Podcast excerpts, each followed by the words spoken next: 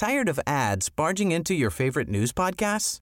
Good news. Ad-free listening is available on Amazon Music for all the music plus top podcasts included with your Prime membership.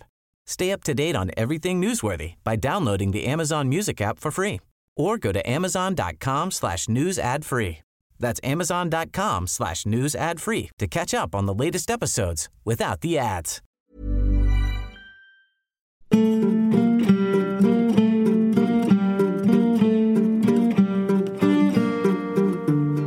Haben Sie den Markus Umafuma untersucht und um das vielleicht ein bisschen abzukürzen, Sie sind dann zu einem doch überraschenden Ergebnis gekommen, nämlich er sei gar nicht erstickt. Das heißt, Sie haben, um es nochmal klar zu sagen, nicht gesagt, sprecht ihm frei, die Polizisten Na, sind unschuldig, sondern Sie haben gesagt, die haben den gequält und die hätten es erkennen müssen, dass, dass der in einem qualvollen Zustand ist.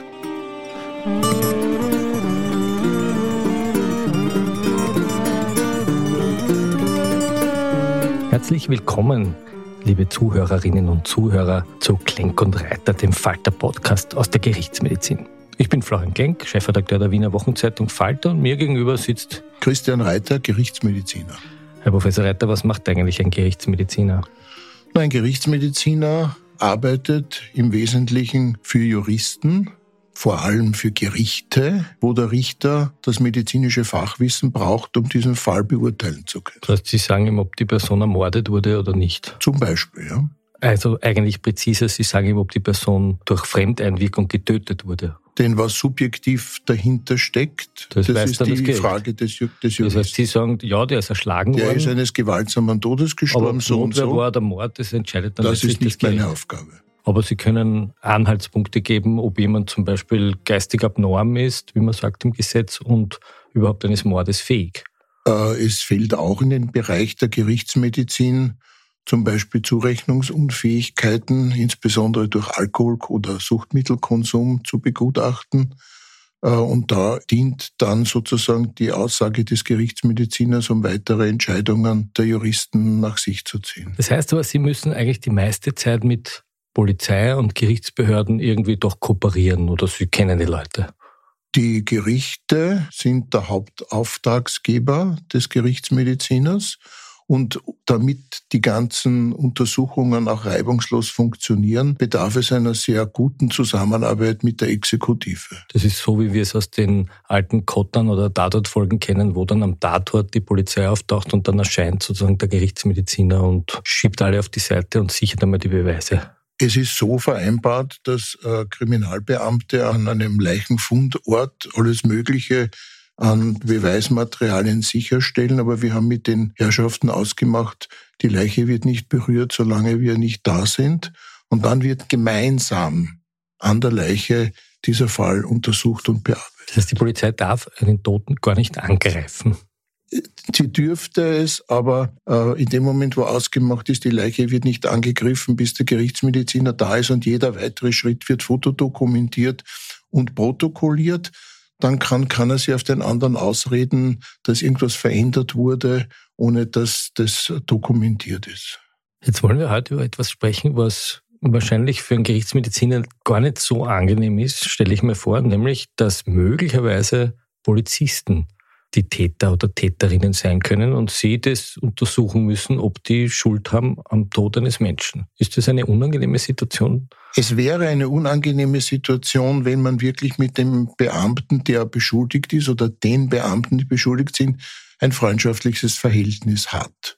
Da ist man sicher dem gut beraten, nicht diesen Fall zu bearbeiten, sondern das von einem Gerichtsmediziner in einem anderen Institut zu bearbeiten lassen, der den nicht kennt.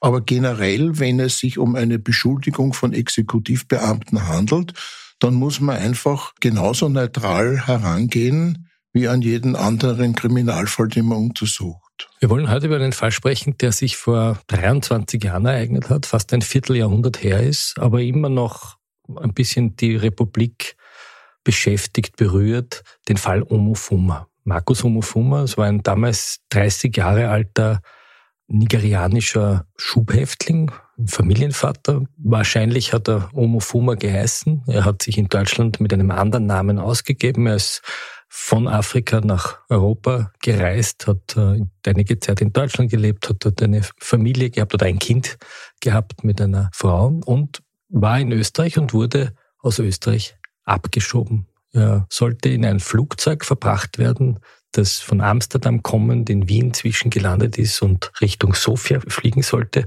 Und dann in Sofia sollte eine Maschine nach Lagos umsteigen. Und dieser Markus Omofuma, der hat sich gegen die Abschiebung gewehrt. Wissen Sie noch, was in diesem Flugzeug passiert ist?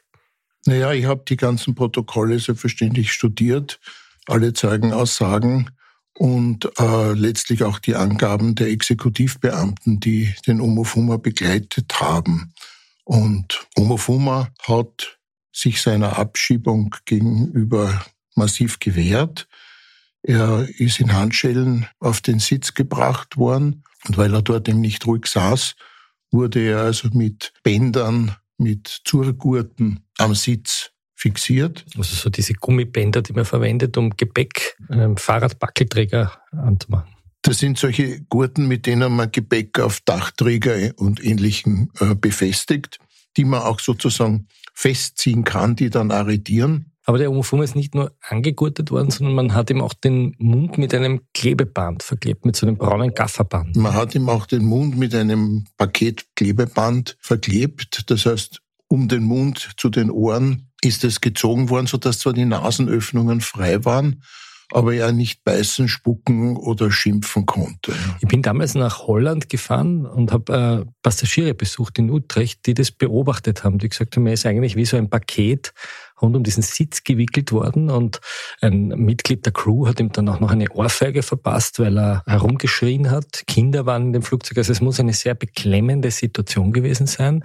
und alle haben sich irgendwie einerseits geschreckt, aber der Polizei vertraut. Also die Zeugen haben gesagt, die Polizisten haben gesagt, das passt schon so, das ist alles in Ordnung. Und es hat eigentlich auch niemand wirklich eingegriffen, im Gegenteil. Es muss eine unheimlich stressreiche Situation damals gewesen sein, äh, sowohl für die Insassen, die das beobachten mussten, als auch für die Beamten, die zweifellos auch überfordert waren mit dem Auftrag dieser Abschiebung und selbstverständlich enorm stressreich für den Abzuschiebenden. Jetzt ist er in diesem Flugzeug gesessen, soll gebrüllt haben, die Passagiere haben beschrieben, dass die Augen rausgekommen sind. Und die Beamten haben das immer wieder als Widerstand gegen die Staatsgewalt gedeutet, wie das Gericht dann festgestellt hat. Aber es war offensichtlich Widerstand gegen einen qualvollen, möglicherweise qualvollen Zustand. Und der Markus Omofuma ist dann noch im Flugzeug verstorben. Ja, also es war zweifellos ein qualvoller Zustand und ich habe das also auch in meinem Gutachten später dann so zum Ausdruck gebracht, dass es hier sich zweifellos um ein Quälen eines Gefangenen gehandelt hat. Und diese gesamte körperliche Überbelastung äh, hat dann kurz vor der Landung nach Sofia zum Tod des Markus Omofuma geführt. Es ist der Fall sehr schnell. Es war am 1. Mai 99. Es war der Tag der Arbeit. Der Innenminister war damals ein Sozialdemokrat, Karl Schlögel. Und es ist sehr schnell eigentlich so eine Gegenkampagne entstanden. Die Kronenzeitung hat begonnen, vermeintliche Drogendelikte von Markus Omofuma öffentlich zu machen, hat gesagt, das war gar kein Flüchtling.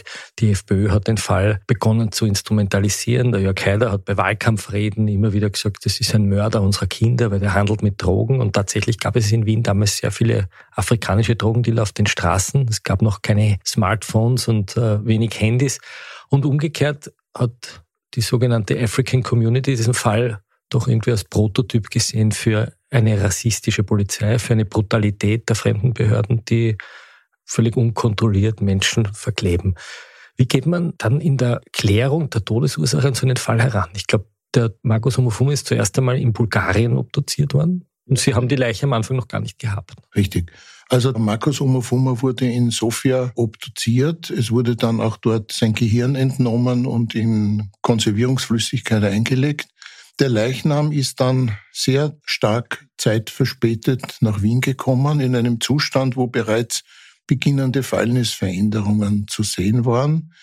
Äh, und ich musste sozusagen nachobduzieren. Das ist sicherlich eine undankbare Aufgabe, insbesondere wenn es um die Frage des Erstickungstodes geht. Das stand sozusagen im Raum, dass er. Das Problem war von Anfang an, dass dieser Fall von verschiedensten weltanschaulichen äh, Richtungen instrumentalisiert wurde äh, und dass sehr schnell jeder seine Meinung zu diesem Fall hatte. Und als Gerichtsmediziner hat man erst eine Meinung wenn der Fall abgeschlossen ist. Vielleicht um noch einmal zu erinnern an die, die damals noch ganz jung waren, die einen haben gesagt, naja, der hat getobt, der hat gebissen, wir haben uns geschützt. Das ist ein brutaler Kerl gewesen. Wir mussten den ja irgendwie fixieren und wir mussten dem Recht zum Durchbruch verhelfen. Und die anderen haben gesagt, ihr habt ihn gequält, ihr habt ihn gefoltert, ihr habt vor den Augen zugeschaut, wie er erstickt ist. Ihr habt ihm auch noch Ohrfeigen gegeben. Also da standen einfach zwei Blöcke gegenüber, die diese Situation genau. völlig unterschiedlich, auch juristisch. Diese juristische und ethische Bewertung ist nicht die Aufgabe des Gerichtsmediziners. Wir müssen also versuchen, Fakten zu schaffen wir müssen feststellen, woran ist er gestorben, welche Handlungen haben welche Effekte nach sich gezogen. Und daher war das große Problem, dass in der Bevölkerung schon vielfache Meinungen bestanden haben, wo ich als Obduzent noch gar keine Meinung haben konnte, weil mir die Hälfte der Informationen noch gefehlt haben. Ich kann mich erinnern, ich habe die Obduktion, das war vor den Sommerferien, habe ich das mehr oder weniger beendet gehabt, aber es hat immer noch das Gehirn gefehlt, das insofern in einem Behältnis schwamm. Und das Gehirn ist wichtig, um... Ja, um die Diagnose Erstickungstod zumindest Hinweise auf Sauerstoffmangelzustände finden zu können. Die, dieses Gehirn ist erst nach dem Sommer nach Wien gekommen. Da hat aber schon ganz Österreich jeder seine Meinung zu dem Fall gehabt. Und das ist also für den Gerichtsmediziner immer eine undankbare Geschichte, wenn man gegen eine Vielfalt von Meinungen agieren muss. Aber hat der Gerichtsmediziner nicht auch ein sozusagen politisches Bewusstsein und geht an Fälle dann heran? Es gab ja dann später, wir kommen dazu, Gerichtsmediziner, die sich bei Amnesty International engagiert haben. Es gab Gerichtsmediziner, die berühmt wurden in Deutschland, weil sie medial auftreten. Ist es so, dass man als Gerichtsmediziner das komplett ausblenden kann? Oder welche Technik hat man, um sozusagen sein politisches Bewusstsein, sein Mitgefühl, seinen politischen Standpunkt von so einem Fall fernzuhalten? Genau das muss man lernen im Rahmen seiner Berufsausbildung und im Rahmen seiner Berufsausübung. Das heißt, ähm, man muss lernen, diese ganzen Emotionen und persönlichen Ansichten hinteranzustellen. Das kann ich sagen, wie man ein Farbfilter vor eine Optik schiebt. Das muss man wegblenden. Äh, ich habe viele Fälle seziert, die mich sehr stark emotionell belastet haben. Wo was, gedacht, was ist das zum Beispiel? na, wenn zum Beispiel irgendwelche Ehemänner ihre Frauen umbringen, weil die in einem nicht mehr heilbaren Zustand sind und sich dann selbst nachher auch noch umbringen und wo man dann diese ganze Tragödie dieser Partnerschaft mitbekommt, man aber dann trotzdem sich sagen muss, die Emotionen lasst du aus dem Spiel, Du analysierst diesen Fall und versuchst da keine Emotionen aufzukommen zu lassen. Ich denke allein nicht zum Beispiel an die Geschichte, wie ich in Thailand nach dem Tsunami einen Vater vor einem dieser Tempel getroffen habe, der mir gesagt hat, mein Kind ist in dieser Welle zu Tode gekommen. Schauen Sie da, diese Hose hat's angehabt und das Kübel hat's gehabt am Strand. Äh, wenn Sie was wissen, informieren Sie mich. Ja? Und ein paar Tage später lag dieses Kind auf meinem Tisch. Da kannst du nur versuchen, diese ganzen Emotionen rauszublenden und diesen Fall zu analysieren, weil sonst musst du dort hinsetzen mit dem Vater und weinen. Ne? Und schafft man das? Haben Sie dann eine Art von ja, Supervision oder hat Nein, man dann, kriegt man professionelle? Nein, gibt's leider nicht. Das ist halt das Problem, man ist da ein bisschen alleingelassen. Und wenn man da nicht im privaten Bereich, also Partnerschaft und so weiter, hier einen entsprechenden Rückhalt hat, wo man sozusagen seine Seele auch entleeren kann, kann schon mal sein, dass man ihm psychische Probleme abschlittern kann. Sie haben in Thailand nicht nur den Tsunami untersucht, sondern auch den Absturz der Lauda Air. So es, Zeit, ja. um die Toten, die in dem Flugzeug gesessen sind, zu identifizieren. Und leider dann aber auch noch indirekt Kontakt mit den Verwandten, nicht? Also, es ist immer gut, wenn man den Kontakt mit Verwandten nicht hat weil dadurch beginnt dieser emotionelle Druck äh, nicht sich aufzubauen. Und die Verwandten kommen wahrscheinlich dann zum Gerichtsmediziner und wollen alles wissen. Sie kommen und das Recht haben sie wohl auch, dass sie zum Gerichtsmediziner kommen und wissen wollen, naja, hat er gelitten, wie geschwind ist es gegangen und so weiter. Und da kommst du nicht herum, mit den Leuten darüber zu reden. Und dann beginnt schon auch manchmal dieses Knödelgefühl im Hals sich aufzubauen, wo man sagt, naja, eigentlich will ich das gar nicht. Und kriegt man manchmal Wut auf Täter? Kriegt man manchmal so einen Zorn? Kriegt man, man Emotionen, na, Zorn, dass man sagt, Zorn, jetzt will ich es ganz genau ja, wissen? Es gibt, schon, es gibt schon manche Taten, wo man also sich denkt, also das ist wirklich ein, ein mega Arschloch. Ja? Also das heißt, es gibt schon Taten und Täter, wo man wirklich zornig wird. Aber das Gute ist, dass man diese Leute, die Täter, erst viel später kennenlernt. Da ist das Gutachten schon längst geschrieben und ein Rundstempel drauf und das Ganze ist erledigt, weil ich beschäftige mich mit dem Toten. Und später dann in einer Gerichtsverhandlung lerne ich überhaupt erst den Beschuldigten kennen. Dadurch entkoppelt sich dieser emotionelle Effekt. Also das Wesentliche ist neutral, wertfrei, analysieren an diesem Fall. Wie ein Chemiker, der eine Probe analysiert, der hat auch keine Emotionen dabei. Als Sie jetzt sozusagen am 1. Mai 99 diese Nachricht gehört haben, da stirbt ein, ein Schubhäftling im Flugzeug, dessen Mund verklebt wurde, da denkt man sich doch wahrscheinlich da auch Da denkt etwas. man sich schon was und macht sich schon ein bisschen eine persönliche Ansicht. Und als, man dann, als ich dann angerufen wurde von der Untersuchungsrichterin und die mich gebeten hat, diesen Fall zu untersuchen, Gut, dann habe ich mir gedacht, okay, dann werden wir diesen Fall einmal analysieren und schauen wir, was dahinter ist. Nicht? In dem Moment beginnt man dann aber sich zu distanzieren und nur mehr sachlich zu sein. Das heißt, Sie sitzen dann über diesem Fall wie jemand, der das Mikroskop schaut und. Genau. Ich schaue mir ein Mikroskop, eine Gewebsprobe an äh, und beurteile, ob das gutartig oder bösartig ist und denke nicht daran, dass die Diagnose Bösartigkeit das Schicksal dieses Patienten wesentlich mitbestimmt sondern es geht rein um die objektive Frage, gutartig oder bösartig. Und hier geht es genauso, was ist die Todesursache? Jetzt haben Sie den Markus Umafuma untersucht und um das vielleicht ein bisschen abzukürzen, Sie sind dann zu einem doch überraschenden Ergebnis gekommen, nämlich er sei gar nicht erstickt, naja, sondern er sei anders zu Tode gekommen. Wie? Der Fall war insofern doch etwas komplizierter. Man ist davon ausgegangen, 30-jähriger Mann, jung und gesund und äh, wäre er nicht abgeschoben worden, wäre er nicht gestorben. Nicht? Also das eine und das andere, Conditio sine qua non, wie die Lateiner sagen. Also in dem Moment wäre es ganz klar gewesen, die Abschiebung muss zu seinem Tod geführt haben. Conditio sine qua non heißt im Strafrecht, wenn man sich ein Ereignis wegdenkt, eine Handlung, die Abschiebung, die Abschiebung möglicherweise das dann wäre Verkleben. er nicht gestorben. So, und jetzt ist die Frage, wenn wir uns das Verkleben wegdenken, wäre er dann noch am Leben? Genau.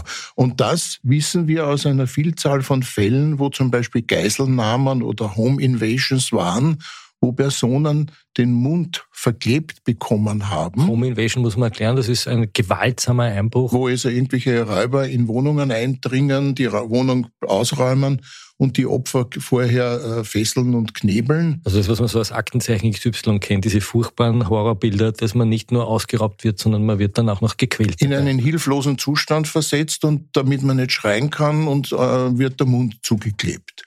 Und von diesen Fällen wissen wir aber, dass das Verkleben des Mundes bei normalen oberen Atemwegen, also wenn keine Nasenscheidewandverkrümmung, keine Nasenmuschelvergrößerung vorliegt, die das Atmen durch die Nase behindern würde, dass solche Verklebungen des Mundes zwar aufregungsbedingt zu einer Atemnot führen und daher auch zu einer Sauerstoffunterversorgung führen, aber die Leute dann durch den Sauerstoffmangel wegdämmern und einschlafen, bewusstlos werden.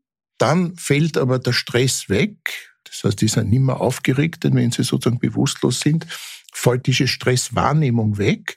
Und dann stabilisiert sich die Atmung wieder und die Leute kommen wieder zu sich, um dann aber neuerlich vielleicht wieder damit konfrontiert zu sein, noch immer hilflos zu sein, wieder vermehrt atmen, versuchen zu hecheln, keine Luft bekommen und wieder wegdämmern. Aber es ist ganz selten, dass Leute an so einer Verklebung des Mundes sterben, bei normalen Atemwegen. Was ist jetzt mit Markus Homofuma aus Ihrer Sicht passiert? Sie haben eigentlich schon, er ist nicht erstickt. Zumindest konnten wir nachweisen, dass seine oberen Atemwege gut durchgängig waren, dass also hier keine Behinderung bestanden hat. Somit hätte er sozusagen genau diesen Weg gehen müssen, den halt einfach solche geknebelten Opfer durchmachen, aber nicht zum Tod führen. Dann kam aber der zweite Effekt, das war dieses Anzurren an den Sessel des Flugzeuges. Und da war die Frage, wie weit konnte er seinen Brustkorb entfalten, um zu atmen. Das lässt sich aber bei einer Obduktion nicht quantifizieren. Und daher wäre die Frage zu beantworten gewesen, gibt es Hinweise dafür, dass er erstickt ist? Erstickungstod lässt sich ganz gut durch den Sauerstoffgehalt im Blut nachweisen. Also wenn ich einen, ein Opfer obduziere, von dem ich die Annahme habe oder den Verdacht habe, er könnte erstickt sein, dann schaue ich mir den Sauerstoffgehalt zwischen der linken und der rechten Herzkammer an. Denn wenn ich in der Lunge nicht mehr Gas austauschen kann, dann geht das Blut so, wie es in die Lunge reingeht, auch wieder raus. Und es kommt zu keiner wesentlichen Änderung des Sauerstoffgehaltes. Und das kann ich in den Herzkammern diese Blute untersuchen und das äh, bestimmen lassen. Konnte man das bei Omofuma noch machen? Das hat insofern ja keiner gemacht.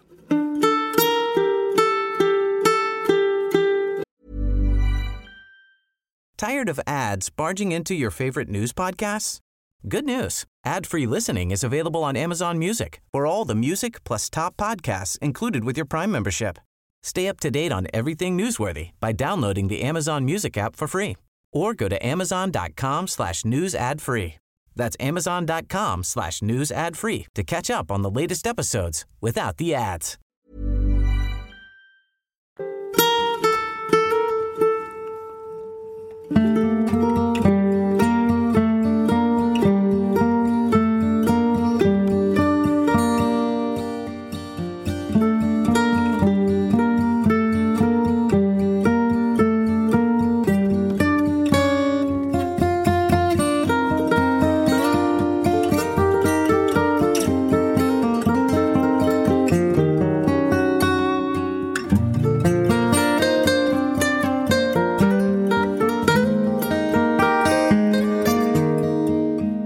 Das heißt, der Gerichtsmediziner in Sofia hat eine wichtige Untersuchung unterlassen. Unterlassen. Oder? Aber er hat gesagt damals schon in seinem Gutachten, er erstickt. Ne? Genau, und damit war aber schon eine richtungsweisende Diagnose ausgesprochen, die eigentlich nicht haltbar war. Es wurde dann später, erst im Herbst, das Gehirn neuropathologisch untersucht und da fanden sich am Gehirn Veränderungen, die auf eine Sauerstoffunterversorgung hinwiesen. Sie haben aber damals auch, kann ich mich erinnern, gesagt, dass das Herz geschädigt war von Markus Homofuma. Das war eine überraschende Erkenntnis. Sie haben gesagt, er hat möglicherweise eine Myokarditis gehabt, also eine Herzmuskelentzündung. Ja. Im Fall Homofuma hatten wir also dann auch noch das große Problem, dass wir eine konkurrenzierende Todesursache hatten. Das heißt, der Markus Homofuma hat während seiner Schubhaft einen grippalen Infekt gehabt. Das ist durch die Krankengeschichte gut dokumentiert. Und als dann die Obduktionsergebnisse vorlagen, äh, habe ich im Herzmuskel an einigen Stellen Entzündungsherde gefunden. Solche Entzündungsherde im Herzen können die Herzelektrik schädigen und daher zu einem Herztod führen. Sie können aber, wenn sich jemand schont, vorübergehen und der Patient oder der, der Betroffene hat gar keine Ahnung, dass er eine potenzielle Todesursache gehabt hat, weil die Entzündung klingt ab und das Herz funktioniert weiter anstandslos. Es gibt aber Faktoren, die den Tod in solchen Fällen begünstigen können, nämlich Aufregungszustände, starke körperliche Anstrengung. Sie kennen alle diese Fälle, wo zum Beispiel junge Fußballer während des Fußballspielens plötzlich tot auf dem Spielfeld zusammenbrechen und wo sich dann durch die Obduktion herausstellt, die hatten eine übergangene Grippe und hatten im Herzmuskel ein paar so Entzündungsherde und durch die Anstrengung beim Fußballspielen hat das Herz versagt.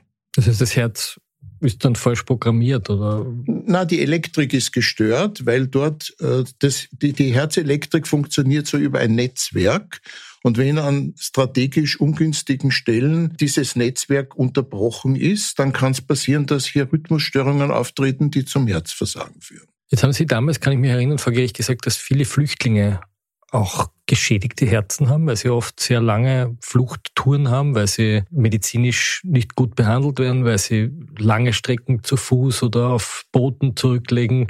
Muss das ein Polizist wissen? Also ich bin davon ausgegangen, dass äh, die Exekutivbeamten selbstverständlich nicht wissen konnten, dass Omofuma eine Herzmuskelentzündung hat. Man hätte sich überlegen können von Seiten des Polizeianhaltezentrums, ob man jemanden, der vorher einen grippalen Infekt durchgemacht hat, ob man den als abschiebefähig einstufen hätte dürfen. Das macht der Amtsarzt. Das macht der Amtsarzt. Darüber hat sich auch niemand den Kopf zerbrochen, weil jeder hat gesagt, die Grippe ist vorbei. äh, jetzt können Sie ihn abschieben. Also die Frage der Vorhersehbarkeit, dass der in sich eine potenzielle Todesursache hatte, die war nicht gegeben. Ich konnte auch bei der Obduktion letztlich nicht sagen, ob diese Herzmuskelentzündung der wesentliche Faktor war oder ob der Sauerstoffmangel der wesentliche Faktor. war. Sie haben gesagt, im Zweifel könnte auch. Und jetzt kommt genau das, worüber ich mich auch ein bisschen geärgert habe, nämlich in durchschnittlichen Kriminalfällen muss der Sachverständige sagen, wenn es sich nicht mit an Sicherheit grenzender Wahrscheinlichkeit beweisen lässt, dass eine Tat oder eine Unterlassung zum Tod eines Menschen geführt hat, sondern es viele Wenn und Abers gibt, sodass das nicht mit an Sicherheit grenzender Wahrscheinlichkeit, dann muss er das aufzeigen und muss sagen, es lässt sich nicht beweisen. Jetzt sind Sie damals ziemlich zwischen die Fronten geraten. Ich kann mich erinnern, die Polizei oder das Innenministerium hat gesagt, so jetzt ist klar, die Polizisten sind unschuldig, weil Markus Homofuma hat ein schwaches Herz, das haben die Polizisten nicht wissen können und das Mundverkleben, das war vielleicht unangenehm, aber es hat nicht zum Tod geführt, daher milde Strafe. Und die Verteidigung, die hat ihnen vorgeworfen, sie spülen den Fall runter und erfinden da irgendeine Herzmuskelentzündung und schauen weg vom eigentlichen Problem, nämlich des Mundverklebens, des Anzurens, des, er war ja eigentlich einbandagiert wie eine Mumie. Man hat ja. ihn um den Sitz gewickelt, man muss sich das vielleicht ein bisschen vorstellen. Die Zeugen haben das damals geschildert, dass er mit diesem Gafferband rund um den Sitz getaped wurde eigentlich und sich überhaupt nicht rühren könnte. Wie haben Sie sich in dieser Situation zurechtgefunden? Also es war eine Doppelmühle im Prinzip, in der ich mich befunden habe. Vor allem eine ideologische Doppelmühle, weil äh, die einen haben mir vorgeworfen, ich würde der Polizei die Stange halten. Die anderen haben, haben mir vorgeworfen, ich ähm, würde sozusagen ignorieren, dass hier also ein qualvoller Zustand bestanden hat. Nein, so war es nicht, denn es stand zur Diskussion, aber das war eine Rechtsfrage, ob man hier eine fahrlässige Tötung verurteilt. Da hätte aber dann zwischen dem Tod und dem Handeln der Personen ein sicherer Nachweis bestehen müssen oder ob man die Beamten verurteilt wegen Quälen eines Gefangenen. Mit einer Todesfolge sozusagen, die ist dann qualifiziert. Mit Todesfolge, ja. Äh, wobei aber, glaube ich, der Tatbestand der Todesfolge, glaube ich, nicht von Relevanz ist. Interessant ist, dass das Strafausmaß für beide Delikte durchaus vergleichbar ist. Und Sie haben gesagt, das ich war... Ich habe gesagt, ich kann nicht beweisen, dass der Tod im Zusammenhang steht. Vor allem, ich meine, ich kann schon beweisen, nach der Conditio sine qua non wäre er nicht abgeschoben worden in dieser Form. Er hat sich ja fürchterlich aufgeregt, er hat sich im Körper massiv überlastet, dann wäre er nicht gestorben. Ja, aber war dieser Tod für die Beamten vorhersehbar? Und da die Beamten ja vielfach in gleicher Weise Abschiebungen vorher auch gemacht haben, bei denen es nicht zu Todesfällen Nicht auch mit Klebebändern? Auch mit Klebebändern und Politikum. auch mit dem Festzurren am Sitz. Das war ein großes Politikum, weil der Innenminister damals gesagt hat, er hat von diesen Klebeabschiebungen überhaupt nie was gehört. Und tatsächlich haben aber Gerichte das ist rechtswidrig verurteilt. Sie haben gesagt, ihr dürft den Mund nicht verkleben. Es ist eine unmenschliche Behandlung. Und auch die Sektionschefs waren über das informiert. Und die äh, Politiker und die Sektionschef haben sie abgeputzt. An den Beamten. An den Beamten. Aber umgekehrt haben sich die Beamten auch wiederum an den Politikern abgeputzt, weil die gesagt haben, wir sind ja nur ein Teil des Systems. Genau, und wir, wir, wir machen ja nur Also keiner Pflicht. wollte irgendwie Das kennen wir ja in genau. Österreich Also die nicht. Kleinen haben auf die Großen verwiesen und die Großen haben auf die Kleinen verwiesen. Und dazwischen stand sozusagen die Hinterbliebenen. Gut, aber es war nicht beweisbar, dass die Beamten erkennen konnten, dass hier ein Tod zu befürchten ist. Und daher habe ich gesagt, das lässt sich nicht beweisen, äh, weil ich mir auch gedacht habe, hier wird plakativ jetzt verurteilt, Quälen eines Gefangenen.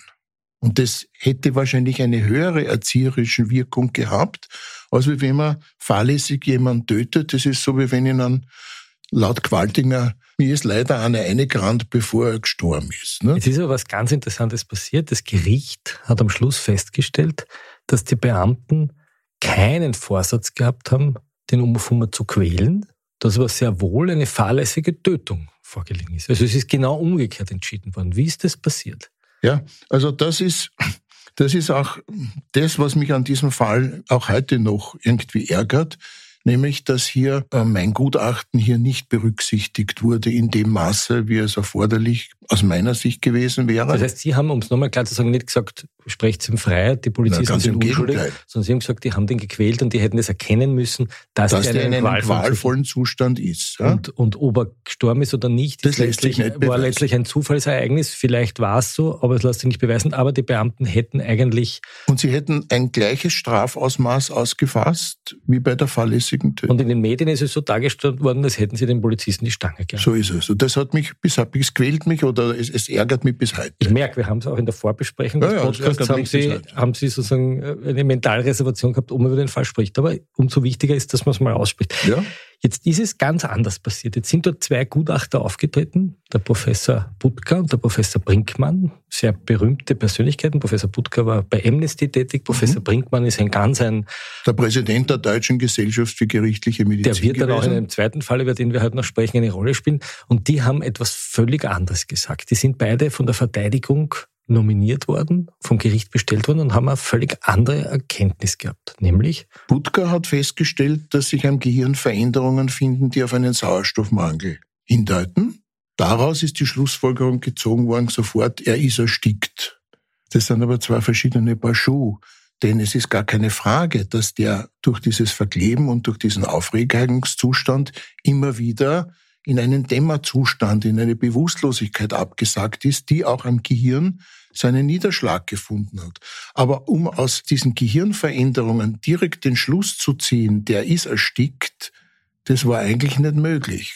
Wurde aber dann gezogen, diese Schlussfolgerung, weil, weil am Gehirn eine Hypo ein sauerstoffmangelbedingte Schädigung vorlag, muss er erstickt sein. Das heißt, da war einfach ein Dissens zwischen zwei Medizinern, die bei der Befundung sozusagen zu einem völlig anderen Ergebnis Weil kamen. die Schlussfolgerungen nicht so eindeutig sind, manchmal, äh, wie sich die Bevölkerung wünscht. Ne? Und der Professor Brinkmann, was hat der letztlich gesagt? Herr Professor Brinkmann hat sich sehr viel mit Erstickungstod beschäftigt. Äh, Der hat eigentlich, das sage ich hier auch offiziell, keine Ahnung über Herzmuskelentzündungen, weil in Deutschland dieser plötzliche natürliche Tod dem Gerichtsmediziner nicht zur Obduktion zugeführt wird. Der österreichische Gerichtsmediziner, und ich habe das in meinem ganzen Leben ja tausende Fälle obduziert, wird konfrontiert mit dem plötzlichen und unerwarteten Tod, äh, wo Personen auf der Straße plötzlich umfallen und man nicht weiß, ist der jetzt von einem Projektil getroffen worden oder was, was ist da? Und dann stellt sich oft heraus, dass hier natürliche Todesursachen vorliegen, die zum Teil selten vorkommen. Ja?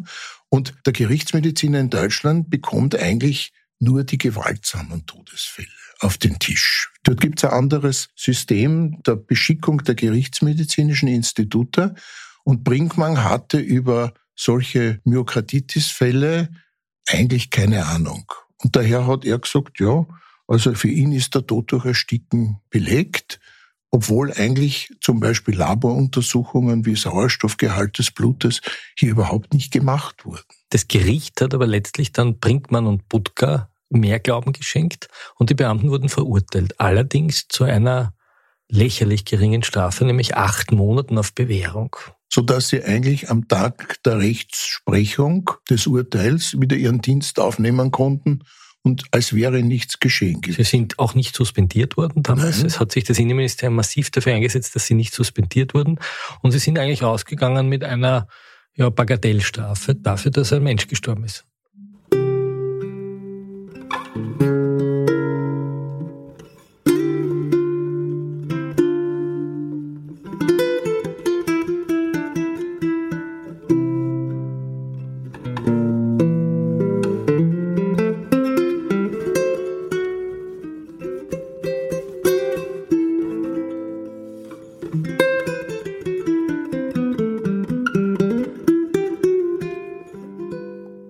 Was haben Sie sich damals gedacht über das Gericht? Ich habe das als ungerecht empfunden, weil ich der Meinung war, es hätte hier ein Zeichen gesetzt werden müssen äh, und es hätte letztlich sich auch auf die Politik niederschlagen müssen, nämlich auf die Führungskräfte dieser Beamten, damit hier äh, wachgerüttelt wird und sich etwas in der Gesellschaft tut. Es hat sich nichts getan durch dieses Urteil. Ich habe ein Jahr, nachdem der Fall passiert ist, den damaligen Innenminister Schlögel besucht. Der war dann nicht mehr Innenminister. Es, eigentlich, er hat gehofft, dass er SPÖ-Chef wird. Es war eigentlich auch seine Karriere ruiniert. Es gab dann eine berühmte Drogenratze, die Operation Spring, wo man ihm vorgeworfen hat, die inszeniert er nur, um von dem Fall abzulenken. Und Schlögel hat damals, es war eigentlich der einzige Moment, wo ich einen Politiker weinen gesehen habe, hat wirklich zu weinen begonnen und gesagt, er hat das eigentlich nicht für möglich gehalten, diese Brutalität. Und die Kronenzeitung, mit der sich sein Polizeiapparat eingelassen hat, er selber auch, hat ihm nicht geholfen. Ist sowas auch eine Lektion für Politiker? Es ist eine Lektion für den betroffenen Politiker. Leider Gottes nicht für die, die nachkommen. Weil jeder glaubt, er macht's besser, er ist also unantastbarer, er ist geschickter. Und ich fürchte, dass auch hier Politiker aus solchen Fällen leider nichts lernen. Ich habe dann wenige Jahre später, 2003, einen Fall enthüllt, kann man eigentlich sagen, auch eines Afrikaners, der im Stadtpark zu Tode kam. Sebane Wagwe hat er geheißen, ein Mann aus Ghana, der Drogen konsumiert hat, ein bisschen randaliert hat im Stadtpark. Es gab irgendeinen Streit, die Leute haben die Polizei gerufen und die Polizei ist gekommen mit einem Notarzt, mit Sanitätern und wollten diesen Mann auf die Baumgartner Höhe bringen, in die Psychiatrie und haben den, um ihn zu sichern, auf den Boden gelegt und haben ihn am Boden fixiert, zum Teil mit den Füßen. Und daneben stand der Notarzt in einer sicheren Distanz, hatte die Hände im Hosensack. Das hat man dann auf einem Video gesehen, das ein Anrainer gemacht hat und mir gegeben hat. Und auch da hat es am Anfang geheißen, es ist ein Herzversagen gewesen. Aber der Fall ist anders ausgegangen. Auch der hatte eine ganz erhebliche Herzvorerkrankung. Aber hier konnte man dann nachweisen, dass durch die Kompression des Brustkorbes er in seiner Atmung massiv beeinträchtigt war. Äh, und hier gab es tatsächlich dann auch entsprechende Verurteilung. Das Interessante war, dass eigentlich nicht das Fixieren mit den Füßen dann der Skandal war, sondern dass der Arzt, der verurteilt wurde, die Hände im Hosensack gehabt hat, weil er die Vitalfunktionen nicht kontrolliert hat. Das auch. Ja, da ist, auch der Arzt auch verurteilt worden. Ja. Aber dieser Fall hat Folgen nach sich gezogen, nämlich die Exekutive hat daraus gelernt. Und äh, wenn jetzt Festnahmen stattfinden, muss immer auf äh, diese Fixierung des Rumpfes und die Kompression bedacht werden. Und du liest eigentlich in jedem Protokoll, ob es dann tatsächlich so gemacht wurde oder nicht, aber das steht immer unter Wahrung der Möglichkeit einer Brustkorbkompression wurde also der so und so fixiert, äh, damit es eben nicht zum Erstickungstod Das nannte man den lagebedingten Erstickungstod, ja. nämlich dass man einfach verwechselt hat, den Widerstand gegen die Staatsgewalt mit dem Widerstand gegen das eigene Ersticken, wenn ich das richtig verstehe. Ja. Mir haben Polizisten erzählt, dass jetzt, wenn man Polizist werden will, muss man einige Runden in einem Turnsaal laufen und nachher setzen sich kurz Polizisten auf den Brustkorb, damit man dieses Gefühl kurz hat, damit es die Leute haben. Haben Sie das Gefühl, dass die Polizei insgesamt im Umgang mit solchen Menschen, die Probleme machen, die vielleicht anders reagieren, als man es gewohnt ist, die Aggressionen setzen. Haben Sie das Gefühl, dass die Polizei da in den letzten 40 Jahren ihrer Tätigkeit dazugelernt hat? Es gab ja immer wieder fürchterliche Vorwürfe von Schlägen auf dem Wachzimmer, dass man Leute abgewatscht hat, dass man sie schlecht behandelt hat, haben sie gefoltert. Haben Sie das Gefühl, es hat sich was geändert? Ja, ich glaube, dass in den letzten 30 Jahren doch einiges geändert hat, dass also hier die Polizei insbesondere sensibilisiert wurde dass die Beamten entsprechend geschult werden und dass das Bewusstsein da ist, dass durch äh, Eingreifen der Exekutive Leute zu Tode kommen könnten. Dass es dann immer wieder Einzelfälle gibt, wo Beamte aus ihrer persönlichen Situation heraus, weil sie sich nicht beherrschen können oder weil sie, weiß ich nicht, Krantigkeiten sind, äh, dann über das Ziel hinweg drüber schießen und dann doch Misshandlungen begehen.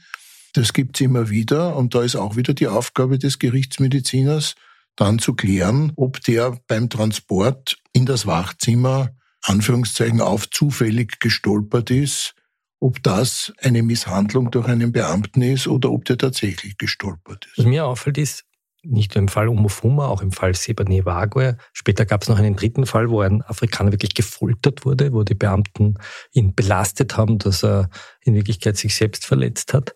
Äh, dass die Gerichte immer sehr milde Strafen aussprechen. Acht Monate bedingt, Bewährungsstrafen, dass die Disziplinarbehörden nicht suspendieren, dass die Politiker kaum die richtigen Worte finden. Ich kann mich erinnern, bei dem gefolterten äh, Afrikaner, Bakari Je hat er geheißen, hat die Ministerin sogar gesagt, sie entschuldigt sich nicht bei ihm, weil er war ein Drogendealer und bei dem Drogendealer entschuldigt man sich nicht. Haben Sie das Gefühl, dass die Justiz da das richtige Augenmaß findet oder ist die Richterschaft verhabert mit der Polizei? Ich glaube nicht, dass die Richterschaft verhabert ist mit der Polizei, so wie wir nicht als Gerichtsmediziner mit der Polizei irgendwie verhabert sind. Ob diese Urteile korrekt sind, das obliegt letztlich der Justiz und das auch dem Instanzenzug. Und, und Aber was denken Sie sich, wenn Sie sowas hören? Da wird jemand gefoltert, acht Monate, da kommt jemand zu Tode durch seine Verklebung, acht Monate erscheint nicht immer ganz adäquat. Das ist schon richtig. Aber ich, ich stelle mir als Gerichtsmediziner sowieso selten die Frage, ob die Strafausmaße, die ausgesprochen wurden, in Ordnung sind oder nicht. Das ist ein Problem der Juristen. Was mir auffällt, ist, dass es nicht nur milde Verurteilungen gibt, sondern dass es sehr selten Verurteilungen gibt. Es gab ja vor einigen Jahren einmal eine Untersuchung, dass wirklich nur ein ganz, ganz bescheidener Prozentsatz von Vorwürfen gegen die Polizei angeklagt wird und wenn er angeklagt wird, sehr selten verurteilt wird. Und dort damals, das war eigentlich interessant, eine Professorin, die Frau Professor Reindl-Krauskopf, thematisiert, dass Amtsärzte die ersten Ärzte sind, die verletzte oder im Polizeigewahrsam verletzte Menschen besuchen. Ist das ein Problem, wenn ein Polizeiarzt kommt, der dann darüber urteilen soll, ob die Polizei vielleicht zu fest hingelangt hat? Also wenn jemand festgenommen wird, dann wird vom Amtsarzt auch die Haftfähigkeit begutachtet und dann wird also auch im Rahmen dieser Haftfähigkeit festgestellt, ob der Verletzungen hat. Das ist so ein Körperschema, wo angekreuzelt wird, ob er wo einen blauen Fleck hat oder ob er wo eine blutende Verletzung hat.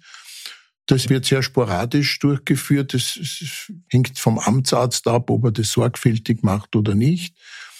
Äh, es findet so gut wie nie eine Fotodokumentation statt. Warum eigentlich? Das wäre aber sehr sinnvoll, weil vielfach dann später behauptet wird, ja, das ist aber nicht von der Amtshandlung, sondern der hat schon blaue Flecken gehabt vorher, weil er irgendwie mit einem anderen gerauft hat und so weiter. Und da wäre es dann gut, aufgrund der Fotos und der Farbe der Verletzungen und so weiter, etwas sagen zu können über den Entstehungszeitpunkt. Äh, hier ist es nicht ganz optimal. Und ich plädiere immer mehr in einer Zeit, wo jeder ein Handy mit einer Fotofunktion hat, hier Fotodokumentationen zu machen. Einerseits, damit auch die Beamten sich selbst schützen vor Fehlbeschuldigungen, aber andererseits, um auch objektive Unterlagen für eine Beurteilung eines Falles äh, zu bekommen. Mir hat ein Polizist, der Max Edelbacher, das war der Chef des Sicherheitsbüros, das ist in den 90er Jahren hart attackiert worden. Da gab es eine Untersuchungskommission des Europarats, die haben gesagt, wenn jemand im Sicherheitsbüro eingeliefert wird, dann ist die Wahrscheinlichkeit, dass er gefoltert wird, hoch. Das war ein, ein, ein Satz, der damals ein riesiges Aufsehen erreicht hat.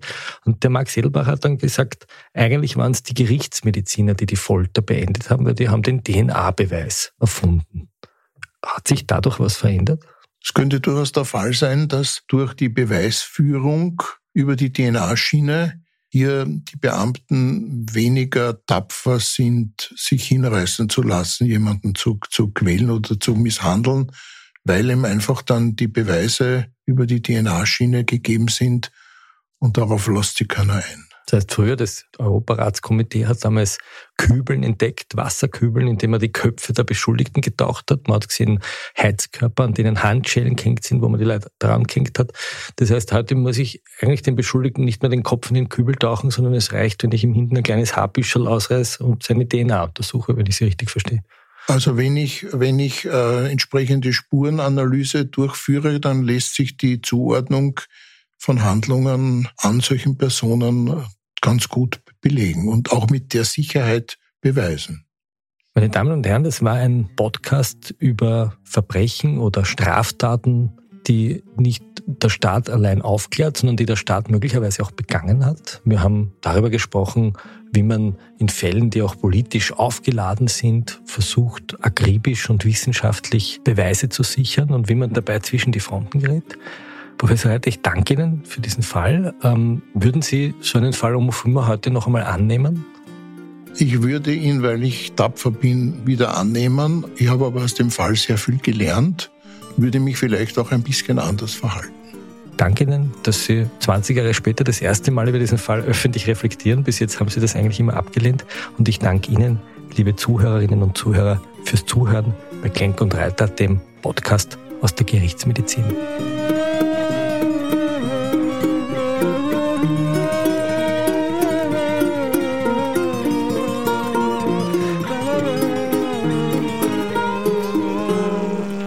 Klenk und Reiter, den Falter-Podcast aus der Gerichtsmedizin mit Originalmusik von Ernst Molden, Regie und Produktion von Miriam Hübel, Audiotechnik von Georg Schober.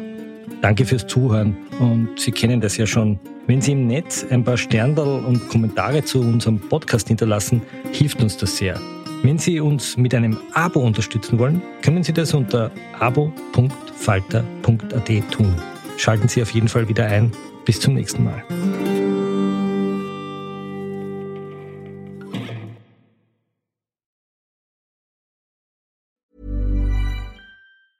Tired of ads barging into your favorite news podcasts? Good news. Ad-free listening is available on Amazon Music for all the music plus top podcasts included with your Prime membership. Stay up to date on everything newsworthy by downloading the Amazon Music app for free or go to amazon.com slash news ad free. That's amazon.com slash news ad free to catch up on the latest episodes without the ads.